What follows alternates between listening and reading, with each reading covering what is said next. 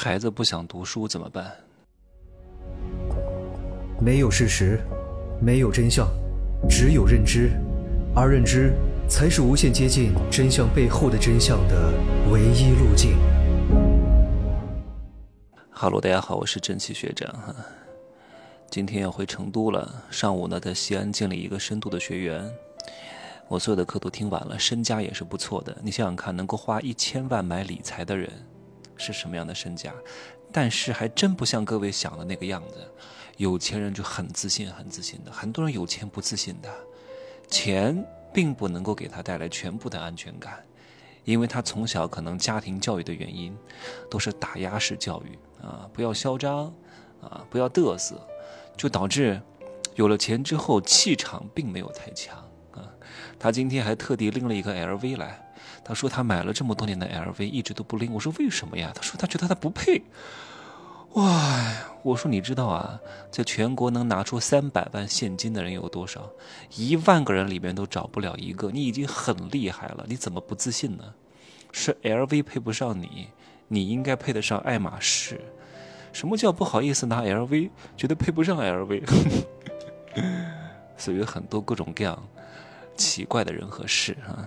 跟他聊了房产，聊了一下孩子的教育。他孩子马上要上大学了，告诉他应该怎么样的去用策略、术和道去辅导他的孩子上一个更好的大学。就是我发现很多人啊，听我的课听偏了。我什么时候说学历不重要的？学历很重要，但是呢，你不要太把学历当回事儿，你懂吗？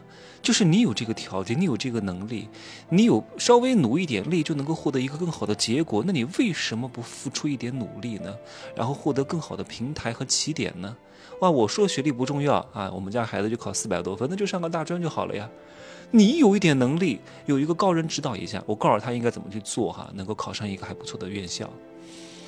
我说何必呢？对吧？有这个机会去一个好的城市，去一个好的大学，然后呢还能去国外。交换一年去一个名校啊，或者上个硕士，哪怕是英国的一年水硕，也是非常重要的。不是说上了这个硕士就嘚瑟，没必要的。上这个硕士的目的是为了认识同样能够去上这个硕士的圈层，能够打开他的见识和视野，对这个孩子的发展、世界观的建立是非常有帮助的。这些东西是没有办法立刻获得回报的，但是按照长期来看，它是可以获得潜移默化的。这种增长潜力的，而这个东西是没法量化的。各位千万不要，就是高人听我讲话是能够听懂我深层的含义的。而各位经常看我的视频的人，我建议各位能听音频的就听音频，视频呢就尽量少看一点啊，不然又会容易被各种各样的视频带偏。凡是能够传播的比较火的视频，观点都是比较偏激的，不能够全信啊。你要看这个博主这个人哪些话没讲。我说学历不重要，不要嘚瑟。你说那就不上啊，那就不考学校了，无所谓了，对吧？高中毕业无所谓了。哼 你看人家比尔盖茨是不是也不在意学历，也不会拿学历嘚瑟？但是人家至少有这个能力能考上这个学校。至于要不要这个毕业证，那是另外一回事了。人家也不在意你的毕业证，你能考上就已经证明你非常不错了。能够证明这一点能力就可以了。然后呢，他也拥有了这个学校的人脉圈层和影响力，站在更高一节的台阶上提升自己，借助这个学校的圈层来优化自己的圈子，这一点是不是更重要？而不是学历这单个点有多重要？听话听明白好吗？再跟各位讲另外一个层面的事情：如果你的孩子确实……软件、硬件条件实力都非常一般，学习成绩也就两三百分，也没有什么艺术细胞啊，又不喜欢学习，也没有兴趣啊，每天就在那儿磨洋工，你就不要硬逼他了，没有用的啊。就算上了一个二本，又能怎么样呢？当了一个白领啊，搞个 PPT，没有什么上升路径的。每个人啊，要找到自己的天命。跟各位讲一个真实的案例哈，有一个人上高三。就是不想读书，但是呢，他的爸妈还是老思想、老顽固，非得让他读书啊，好好读书才有出路。为了让他的孩子意识到社会的残酷，他们就想了一个办法，让这个小孩呢，跟他爸爸的一个同乡一块儿去学装修，让他体会社会疾苦。这个小孩干了一个月，哇，觉得特别好，YYDS。那个时候小孩是当小工，一天的工资是两百块钱，对吧？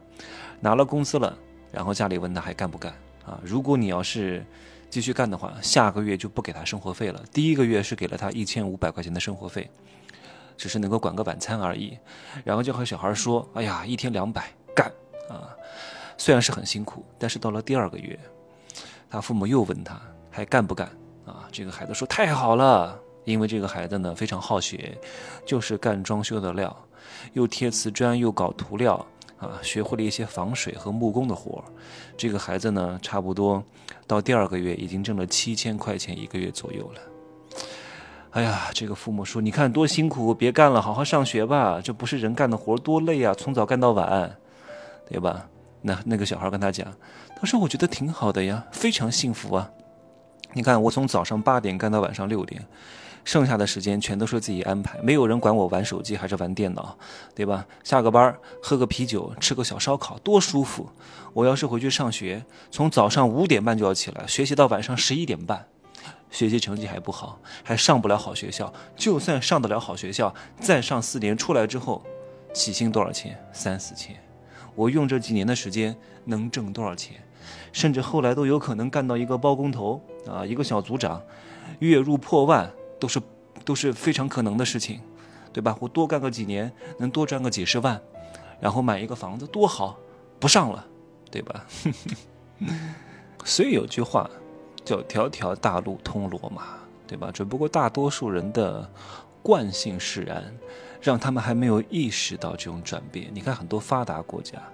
蓝领的收入是比白领高很多的，因为你想想看哈，随着人口的出生率越来越低，以后的这种劳动力的成本是很贵的。我说的这个劳动力是真正的技术工种，所以各位啊，如果你的孩子真的不爱上学，那往技工方面去发展，还是大有可为的啊。另外呢，如果你特别想让你的孩子上学，孩子的学习成绩也还可以吧。四五百分也上不了什么特别好的学校，这个时候选专业很重要了。各位，你上一个很好的大学的一般的专业，放在以前它有点用啊。但如果你确实要务实一点，我建议各位上一个二本的口腔医学专业，口腔、口腔、口腔，懂吗？以后出来单干也方便，哪怕进不了公立医院，对吧？你至少能考一个。职业医师的什么资格证，开一个街边的口腔小诊所，洗个牙、修个补啊，补个洞、拔个牙，收入也不低的，明白吗？而且以后的人会越来越重视口腔健康，不要觉得二本不怎么样，二本里面的这种专业还是非常吃香的，可能进不了好的医院和机构，但是自谋职业，搞个个体户还是没什么大问题的，对吧？好好的谋略一下吧。人生是需要布局，是需要设计的。很多人就是毁在了没有家学的传承，没有高人的指导啊，用着自己愚蠢的思想在那指导孩子。哼，行吧，就说这么多啊，祝各位幸福安康啊，母慈子孝，就这样说，再见。